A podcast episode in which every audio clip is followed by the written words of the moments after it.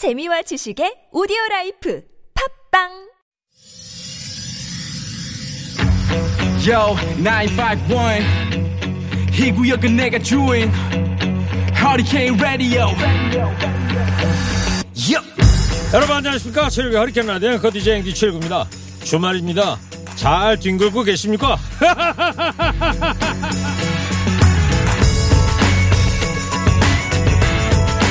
코로나가 있기 전에 대구에서 이런 대회가 열렸습니다. 제1회 뒹굴로 대회. 세계에서 가장 잘 뒹구는 사람을 뽑는 대회인데요. 아무 생각 없이 잘 뒹굴기만 해도 우승 상금이 50만원.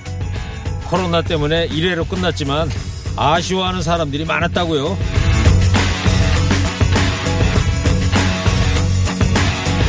잔디밭에서 햇살을 쬐며 바람을 맞으면서 마냥 뒹굴기만 하면 되는데 그게 생각만큼 쉽지가 않습니다. 이번 주말 뒹굴러로 살 계획 있으신가요? 그럼 어떻게 뒹구는지 노하우 좀 알려주십시오. 기왕에 뒹구는 거 어떻게 해야 잘 뒹굴었다고 소문이 날까요? 6월 12일 토요일 시동 거셨습니까? 좋은 음악 꺼라 뉴스 연중 무휴 하르카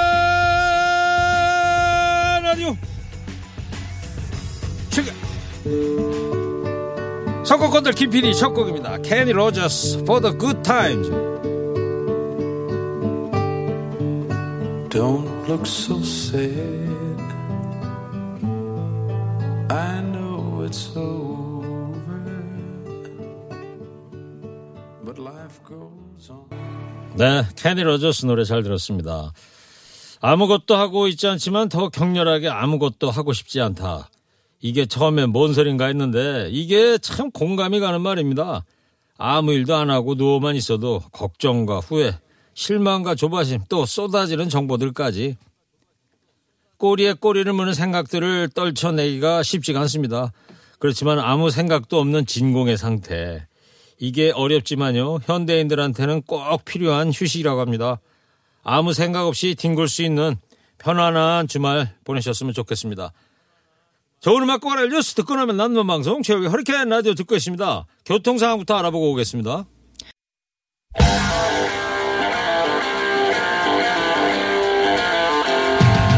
세상 돌아가는 일에 누가 앞지 않는 방송? 허리케인 라디오! 한 주간 주의 쇼 새아재가 정리합니다. 상암초등학교 학생들이 환호성을 갈망하는 처절한 토크 배틀. 뼈 때리는 뉴스 정리 응답하라! 2021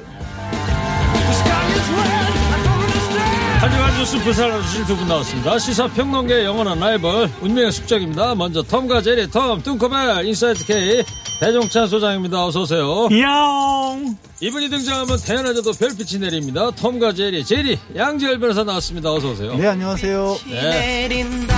자, 오늘은요, 응답하라 2021에 대한 청취자 여러분들의 의견을 좀 받아보려고 합니다. 예를 들어서요, 뚱커벨의 이런 점은 좀 고쳤으면 좋겠다. 야옹 같은 거를 꼭 해야 되나, 뭐, 예를 들면은, 또, 양 변호사가, 아, 이런 건 참 잘한다. 이런 문자, TBS 앱이나 50원 유료 문자, 샵 0951로 의견 주시면 제작에 참고하도록 하겠습니다. 아니 잠깐만요 그러니까 제가 저는 왜- 잘한 걸 보내주시고 뚱커벨은 못한 걸 지적을 해달라. 뚱커벨은? 고쳐야 되는 거고 왜 양변은 잘한다 이런 거예요 그러니까 그 예를 들어서 자체가 그런 얘기예요. 예를 들어서. 그 자체가- 아니 이건 편파 방송이 어디 있어요 아니 저기- 배수장은 고칠 게 많다는 얘기고 해. 저는 잘하는 게 많다는 그 얘기죠. 김영기 작가한테 물어보시고요, 배 수장님. 지금 기분이 좀 꿀꿀하실 텐데 사탕 발림으로 해서 사탕 하나 드릴게요. 아니 사탕 말고 피자 한 번 시켜줘요 자, 30대 당대표 시대가 열렸습니다. 국민의힘 이준석 대표. 국민 여론조사에서 압도적 승리를 거두고 당대표가 됐어요. 거의 60%에 가까운 득표를 국민 여론조사에서 확보를 한 이준석 후보가 당대표가 됐습니다. 바로 당대표가 된 거죠. 예. 나경원 어, 후보가 그 다음으로 많은 전체 득표를 차지했지만 이준석 후보와는 꽤 차이가 또 있었습니다. 그만큼 이 MZ 세대의 반란, 이 분노한 민심을 그대로 어, 당대표 당선으로 옮겨간 이준석 이 대표의 저력이 그대로 나타났는데 뭐 한간에서도 화제가 되지 않았습니까? 1등석, 2등석 아닌 이준석을 다워. 네. 그거 어제도 쓰지 않았어요? 아니 이러니까 고칠 부분이 많다는 거예요. 반복하지 마요 좀. 아니 왜 자기만 잘하면 되지 왜 왜 왜 그래 좋은 충고해 드리는 거예요. 자, 하여튼 뭐 우리 정치권의 어떤 변화의 바람이 이제 불기 시작한 것 같은데 양재열 변호사님, 나경원 전 원내대표는 그래도 당원 투표에서는 이준석 후보보다는 앞섰습니다. 예, 그 부분이 좀 눈에 띄더라고요. 그러니까 국민 여론조사에서는 압도적인데 의외로 또 당 내부에서는 나경원 후보가 더 많이 받았어요. 뭐 주호영 후보 같은 경우도 생각보다는 당 내부에서는 지지가 많았기 때문에 이 부분이 아마 이준석 당대표의 첫 번째 극복해야 할 과제가 아닌가 싶습니다. 막상 일을 하는 건 또 당에서 일을 해야 되기 때문에 그렇죠. 예. 예. 이준석 대표 승리의 배경을 뭐라고 봐야 될까요? 가장 큰 건 이제 변화를 원한다는 거죠. 기존 기성세대의 정치를 더 이상 두고 볼 수가 없다.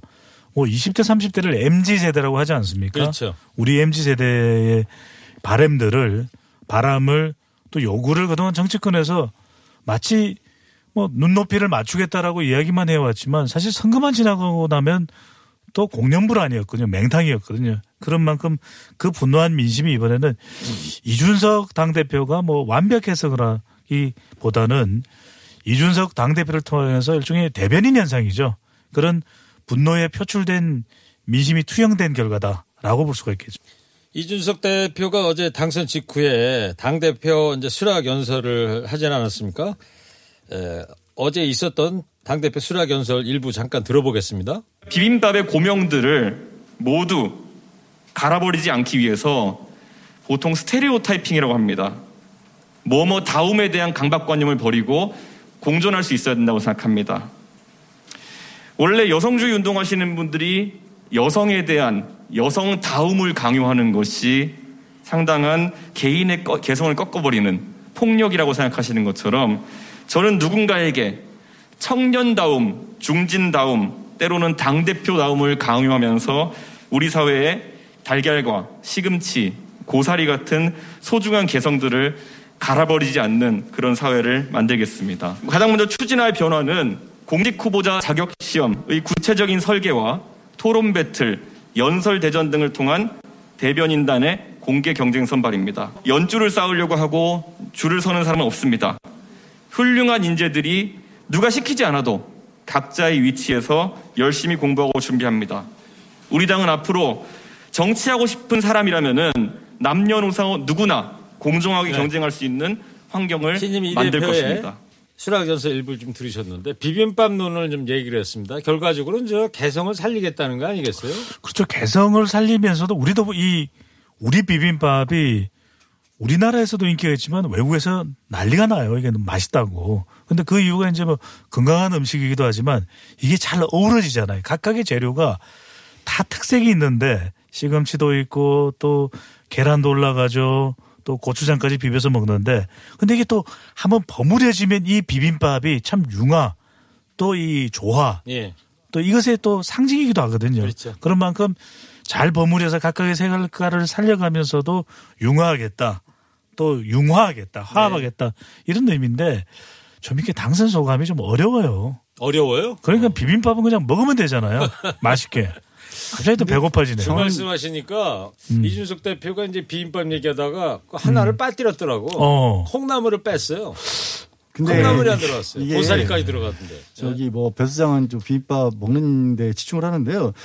얘기에 어좀 저는 개인적으로 특히 좀 모순된 부분이 좀 들렸어요. 어떤 부분이죠? 그러니까 여러 가지 개성들을 다 존중을 해서 비빔밥을 하겠다고 하면서 그 방법을 얘기하면서도 또 능력주의를 강조를 했거든요. 네. 음. 토론이라든가 이런 걸 통해서 자격을 보겠다라고 했는데 마치 이제 공정하기 위해서 능력 있는 사람을 뽑는 것이 공정한 것처럼 들릴 수는 있는데 네. 토론을 못하고 다른 재질이 뛰어나 보이지 않는 사람들도 필요한 경우들도 많거든요. 그렇죠. 그러니까 공정이라고 하는 거는 뒤처지는 사람, 뒤처질 것으로 보이는 사람들도 같이 갈 때 또 공정이라는 게 필요한 영역도 있거든요. 네. 그래서 이 부분이 이게 이제 이준석 표 능력주의가 과연 공정한 것이냐 이미 정치권에서 한번 논란이 됐었는데 이 비빔밥은 모든 걸 잘 섞겠다는 건데 능력주의는 선별하겠다는 거라서 그렇죠. 과연 이게 맞는 어떤 식으로 이걸 두 개를 융합시킬 수 있을지 저는 조금 물음표가 들어요. 아, 날카로운 지적입니다. 아, 사탕 하나 네. 드릴게요. 날카롭긴. 한데요. 예. 저희 방송은 좀 능력을 좀 중시했으면 좋겠어요. 그랬으면 배 소장이 못 있겠죠 여기에. 예. 네. 양재열 변호사는 능력은 아니고 막 본인의 그냥 주장만 하고 자, 아, 제가 배를 하도 두드렸더니 이게 이거 빠졌네, 비. 둥커, 둥커벨 아니에요? 웃자고 하는 얘기에 너무 그렇게 달려들지 마요. 그러잖아. 아까 이제 비빔밥 얘기 하다 말았는데, 네. 그, 배종찬 소장은 주로 그 돌솥 비빔밥을 즐겨 먹잖아요. 특별한 이유가 있습니까? 어, 따뜻하잖아요. 따뜻한. 그리고 이게 밥이 바닥에 다닥다닥 붙으면 이게 약간 누룽지 기운이 있어요. 예. 그러다 보니까 여기에다가 아 정말 그 따뜻한 입에 대일 듯한 이런 아, 알았어요. 이런 맛있어. 얘기도 간결하게 못하네요.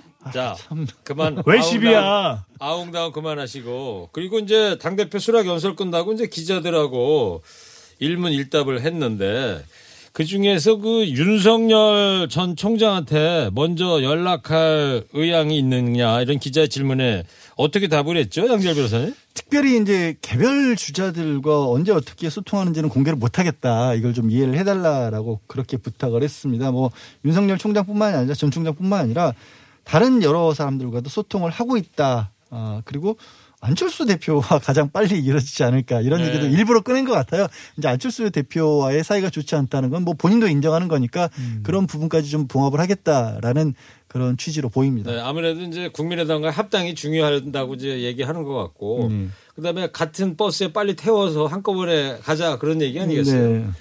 이 이준석 또- 이준석 대표 보니까 버스를 좋아해요. 버스. 토론회 할 때도 버스 이야기를 많이 하는데 사실 버스 하면 제가 많이 타는데 네.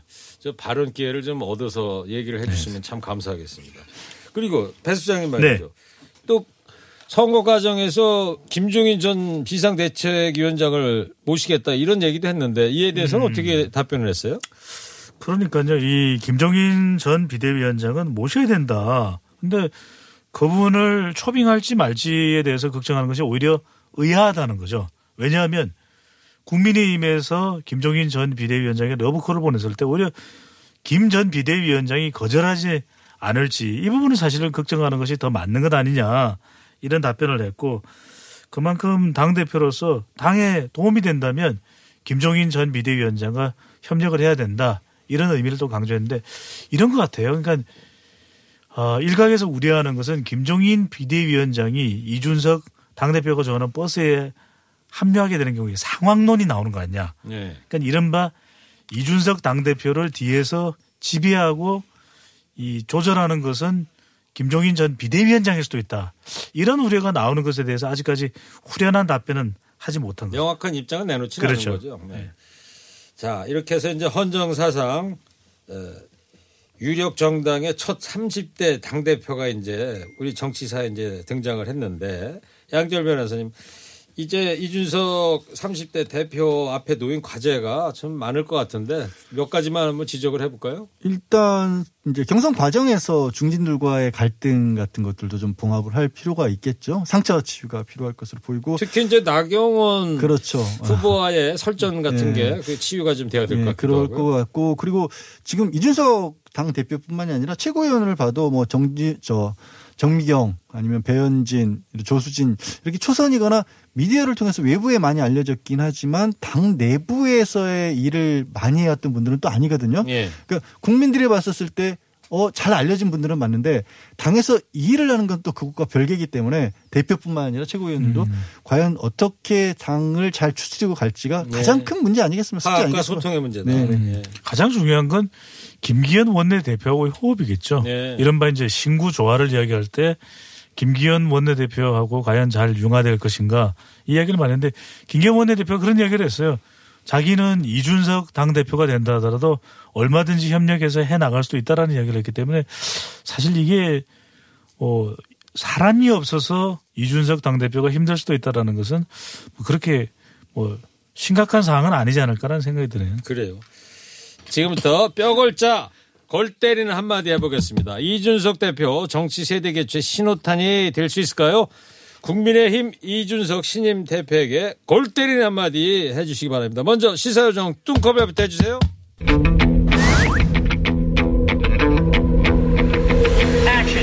당선은 축하합니다만 이제부터가 시작이죠. 전에 지금 무슨 짓거리를 하고 있는 겐가? 어떡하지? 어휴. 무슨 생각 들어요 이 순간에 지금 멍해지네요. 멍해집니까? 아무 생각도 하고 싶지가 예. 않고요. 배고파지지 않아요? 사탕 하나 드릴게요. 힘내시고. 자, 예. 자, 이어서 별빛 양절 변호사 골때리 한마디 하시기 바랍니다.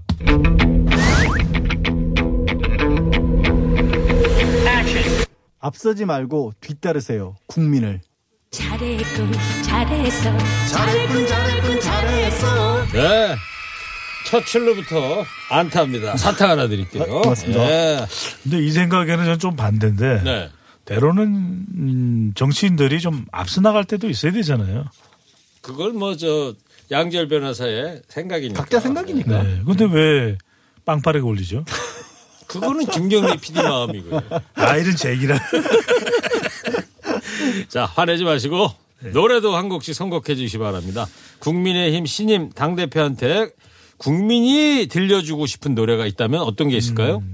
그래서 이건 뭐 국민의 힘이라서가 아니라 또는 이준석 당대표가 아니라 정치의 변화를 꿈꾸는 우리 국민들의 기대가 반영된 네. 아, 배 수장님. 예, 말씀드리기 죄송한데 선곡이 준비가 지금 안 된 거죠? 어, 됐습니다. 돼서 예, 뭐예요? 빨리 얘기해 보세요. 아, 저기 시간이 안 될 것 같습니다. 자, 양질 변호사 선곡해 주세요. 국민이 만들어준 신데렐라죠. 신데렐라 서인영. 아, 좋네요. 듣겠습니다. 서인영의 신데렐라.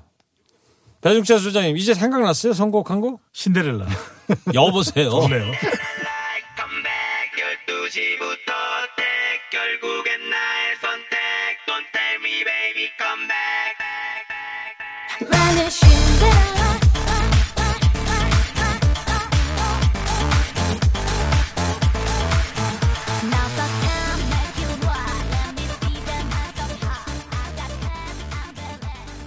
예. 양지열 변호사가 선곡한 신데렐라 서인영 씨 노래 잘 들었습니다. 자, 응답하라 201 뚱커벨 인사이트 K 배종찬 소장 대낮에도 별빛을 몰고 다니는 양지열 변호사 함께하고 있습니다. 최일구, 최일구, 최일구의 허리케인 라디오. 오후 2시부터 4시 최일구의 허리케인 라디오 최일구, 최일구, 허리케인 라디오.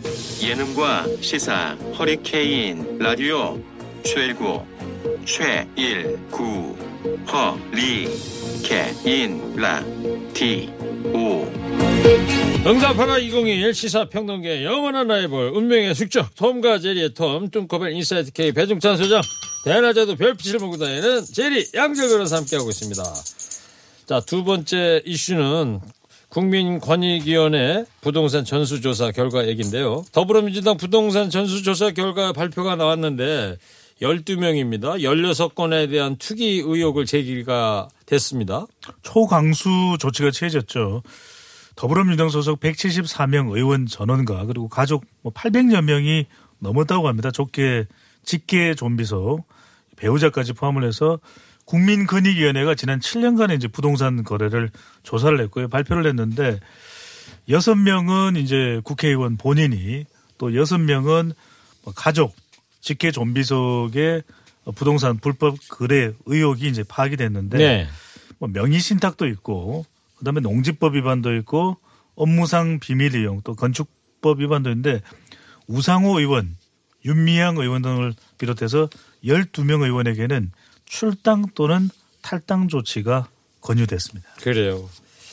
민주당의 해당 의원들한테 출당 또는 뭐 탈당을 권유했는데요. 당사자들은 이제 억울하다는 입장 아니겠어요? 몇몇 의원들은 당 조치에 불만을 제기도 하고 있고요. 네, 일단 국민권익위원회가 뭐 강제 수사권이 있는 곳은 아니잖아요. 서류만 보고 심사를 하다 보니까 소명할 기회조차도 이 주질 않고 탈당을 권유하는 건 가혹하다. 뭐 자금 좀 전에 얘기한 우상훈 의원 같은 경우에는 실제 이 부모님 묘가 있는 곳에 농사 짓고 있는 게 사진으로도 다 공개가 됐고요. 그리고 뭐 김한정 의원 같은 경우는 경찰에서 수사를 해서 무혐의 처분을 했거든요. 그거를 이중으로 사실은 문제 삼은 거 경찰에서까지도 들여다봤는데 이 문제 없다고 한 거를 가지고 당에서 나가라고 하니 너무한다 그런 얘기들을 하고 있죠. 네. 그 국민권익위원회가 어 검사도 들어가 있고 뭐 변호사도 들어가 있고 그렇습니까? 직원들로? 그래서 이제 검사 뭐 변호사 자격증을 가지고 있는 사람은 국민권익위원회 일을 할 수도 있겠죠. 근데 이제 수사권이 있는 건 아니니까 네. 그럼에도 불구하고 이제 국민권익위원회가 말하자면 정부 기관에 대한 암행의사 역할을 하거든요. 그런 만큼 독립적인 위치에서 그래서 이번에 국민의힘에서도 문제 제기를 강하게 했던 것은 전현희 전 의원이 이제 국민권익위원회 위원장이니까 독립적이거나 객관적이지 않을 거다 그랬는데 전 민주당 의원이니까. 네. 전 현이 이제 국민권익위원회 위원장은 사실 이 조사에 전혀 관여를 안 했다고 그래요. 네. 그런 만큼 정부 기관 중에서는 그래도 가장 객관적으로 가장 또 독립적으로 이 부동산 거래 내역에서 수사할 수 있는 또 담당 부처가 국민권익위원회라고 할 수가 있겠죠. 그러니까 국민권익위가 부패 방지에 관한 총괄기구거든요. 우리나라에서. 네. 그러니까 부패라고 하는 영역이 정말로 진짜 불법의 영역까지 갈 때도 있지만 윤리적 측면에서 이거를 막아야 될 부분도 있거든요. 음. 그런 거를 총괄하는 것이 국민권익위원회니까 다른 것보다 이것이 딱 맞다라고 판단을 했던 네. 거죠. 그러니까 뭐 국민권익위원회의 공무원들이 이 조사를 하면은 수사권은 없더라도 네. 어, 어떤 공정성이 담보된 그런 조사는 가능하냐 그러니까. 의심이 가는 부분을 찾아낼 수 있는 역량은 있죠. 찾아낼 수 네. 있는 서류상으로 그런 봤 역량은 된다. 서류상으로 봤었을 때, 어 이분이 왜 이 땅을 여기 이 땅에 뭐 거주지도 아닌데 여기를 왜 가지고 있을까? 음. 그런 것 정도는 찾을 수 있다는 거죠. 지난번에 그 국민의힘 TV 토론 대표 토론할 때 보니까 그 조경태 후보가 그런 이야기를 하더라고요. 국민의힘도 국가 권익위원회 민주당처럼 전수조사를 맡기자. 음, 국민권익위원회. 네. 그만큼 국민권익위원회 공무원들이 사명감을 갖고 일하고 있으니까 음. 예, 그런 얘기를 들어서 제가 한번 물어본 거고. 그 배 수장님, 그 네. 송영길 대표가 읍참 마속에 결단을 내린 이유는 뭘까요? 그러니까 의원들마다 소명을 하고 있고 본인은 부동산 부정 거래와는 무관하다 이렇게 또 주장하고 나오는데 그럼에도 불구하고 개개인 의원들 사정을 가지고서 미적될 수가 없었던 것 같아요. 그만큼 이준석 당 대표가 이제 파격적으로 선출될 정도로 최근에 정당 지지율 경쟁에서도 좀 뒤처지는 모습도 나타나고 있고 네. 또 부동산 이슈는 워낙 국민들의 관심과 또 불만이 고조되는 분야잖아요. 그러다 보면은 좀 파격적으로 조치를 취하는 것이 필요하다라고 네. 송영길 대표는 업참 마속의 심정으로 판단했던 걸로 보입니다. 읍참 마속이죠. 네. 업참이 아니고요. 예. 양절 변호사님. 그 국민의힘은 결국 이제 우왕좌왕하다가 결국 이제 권익위에 부동산 전수조사를 이제 맡기기로 하지 않았습니까? 근데 어제 신임 당 대표 된 이주석 당 대표도 이와 관련해서 이- 언급하지 않았어요? 어떻게 한다고 그랬어요? 그러니까 지금 권익위원회가 사실 거의 유일한 기구예요. 이런 상황에서는. 근데 이제 뭐 국민의힘 측에서는 전현희 위원장 때문에 못 믿겠다라는 거거든요. 근데 그것도 좀 의아한 게 부동산과 관련된 문제가 있는지는 서류상으로 봤었을 때도 실제로 딱 드러나는 거잖아요. 차명 거래, 차명 의혹이 있는 건지 아니면 농지법을 위반했는지 주소지가 아닌데 건물을 가지고 있다든지 이걸 뭐 어느 편이라고 해서 만들어낼 수 있는 건 아닌데 네. 어쨌든 국민의힘에서는 결정을 했는데도 불구하고 이준석 이제 신임 당대표 같은 경우는 우리는 그보다 더 엄격하게 할 수도 있다. 더 엄격하게. 예, 특검까지도 생각할 수도 있다. 어, 이렇게 음, 이제 그래요? 얘기는 했습니다. 알겠습니다. 앞으로 좀 지켜보는 걸로 하고 하여튼 현행법상 예, 감사법으로는 국회의원들 전수조사가 불가능한데 왜 그랬을까요? 저는 이걸 정말 이해할 수가 없었던 게요. 감사원은 헌법기구입니다. 헌법기구이고 국가의 세입 세출 결산을 이 보는 것인데 그리고 내부에서 그러니까 행정부 내부에 어찌 보면 그 뭐라고 해야죠 감찰 이런 걸 맡는 곳이에요. 그러니까 예. 국회의원들은 굳이 따지면 상위 기구입니다. 국회는. 어. 그러니까 이 견제할 수 있는 대상도 아닌 것들인데 우리가 자발적으로 아래에 들어가서 조사를 받겠습니다라는 얘기를 꺼낸 게또 정말 저 이해가 안 갔었고 그래서 결국 이제 뭐 철회한 거죠 의사를. 자, 국회의원들의 부동산 불법 거래에 대해서 지금부터 골 때리는 한마디씩 부탁합니다. 이번에 별빛 양지열 변호사부터 골 때리는 한마디 해주세요.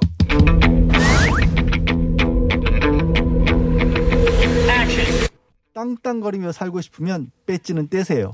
잘했군 잘했어 잘했군 잘했군 잘했어. 네, 두 번째 골 때리는 한마디에서도 역시 잘했군 잘했어요. 사탕 드리겠습니다. 고맙습니다. 자, 이번에는 시사요정 뚱커벨 사탕이 두 개밖에 없으시네. 네. 예, 양지열 변호사는 세 개 들어갑니다. 이번에는 무더기로 받을 것 같아요. 뚱커벨의 골 때리는 한마디 뭡니까?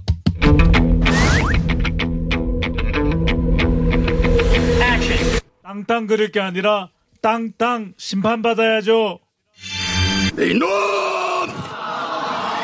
오늘 저 김경애 PD가 기분이 영 아니야. 아, 어떻게 해요, 그래? 아니 이게 상암 초등학교 학생들의 감동이 중요한 거지. 네, 받아드리겠습니다. 알겠습니다. 자, 응답하라 201 이번 한 주 주요 이슈 살펴보고 있습니다. 자, 마지막에는 뭐 이번 주 너무나 처참하고 안타까운 소식인데 광주에서의 이제 참극입니다. 철거 중인 건물이 붕괴하면서 많은 사상자 발생했습니다. 상황을 좀 정리를 해볼까요? 지난 9일 오후였습니다. 4시 22분경 강주의 이 학동 재개발 지역이 있거든요. 새로 이제 아파트를 건축하기 위해서 이렇게 이제 철거를 하고 있는 그런 현장인데 예.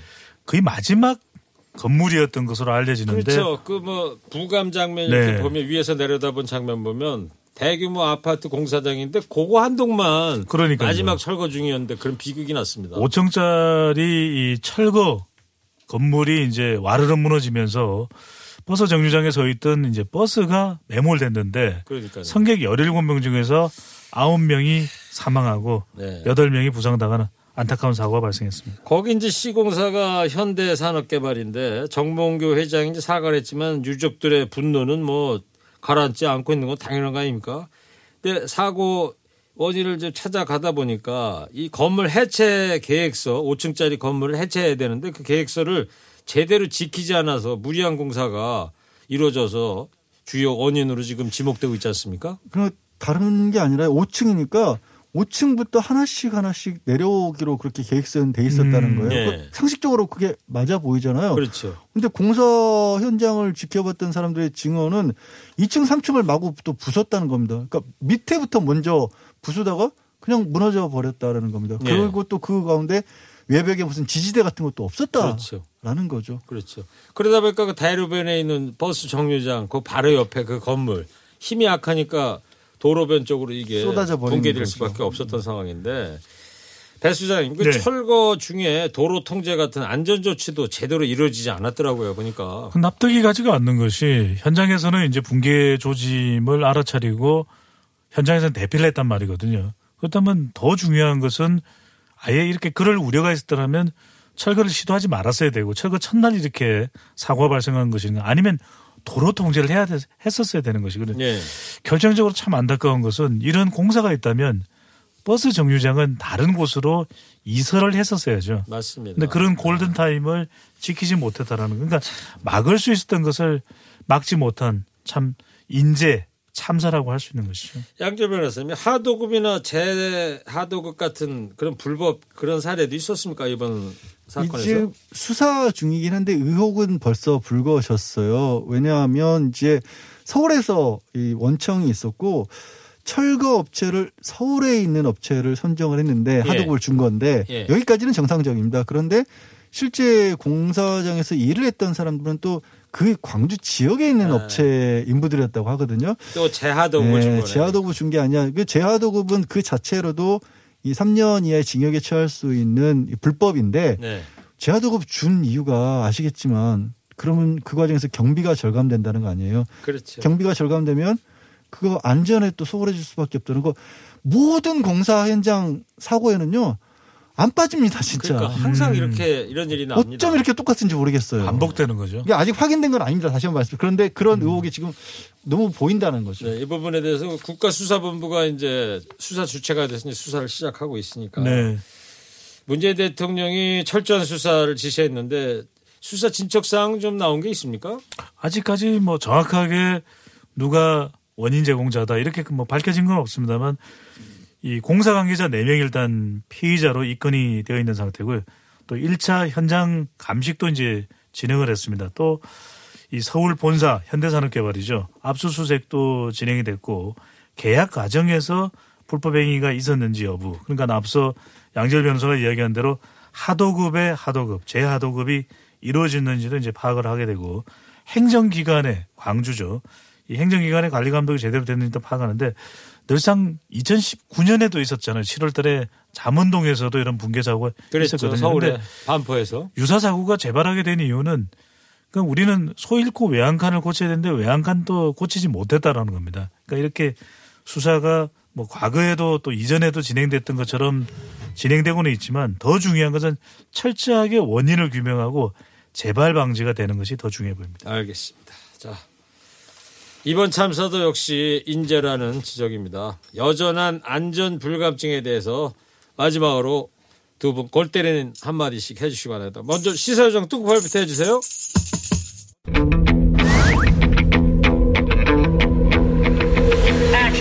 안전 불감증의 인재입니다. 숨진 목숨은 어디 가서 구하죠? 잘했군 잘했어 잘했군 잘했군 아까 저 김경래 PD의 음향 독점주의에 대해서 수용하겠다는 자세를 취해가지고 네. 그래서 이번에는 잘했군 잘했어요를 준 것 같아요. 아 이 내용은 정말 우리가 참 무겁게 받아들여야죠. 야, 이거 좀 어디다가 좀 인권위 같은 데다가 좀, 좀 제소하거나 그래야 되는 거 아닙니까? 아닙니다. 김경래 PD 사랑합니다. 알겠어요. 자, 이번에 별빛 양재열 변호사 골대는 한마디 주세요.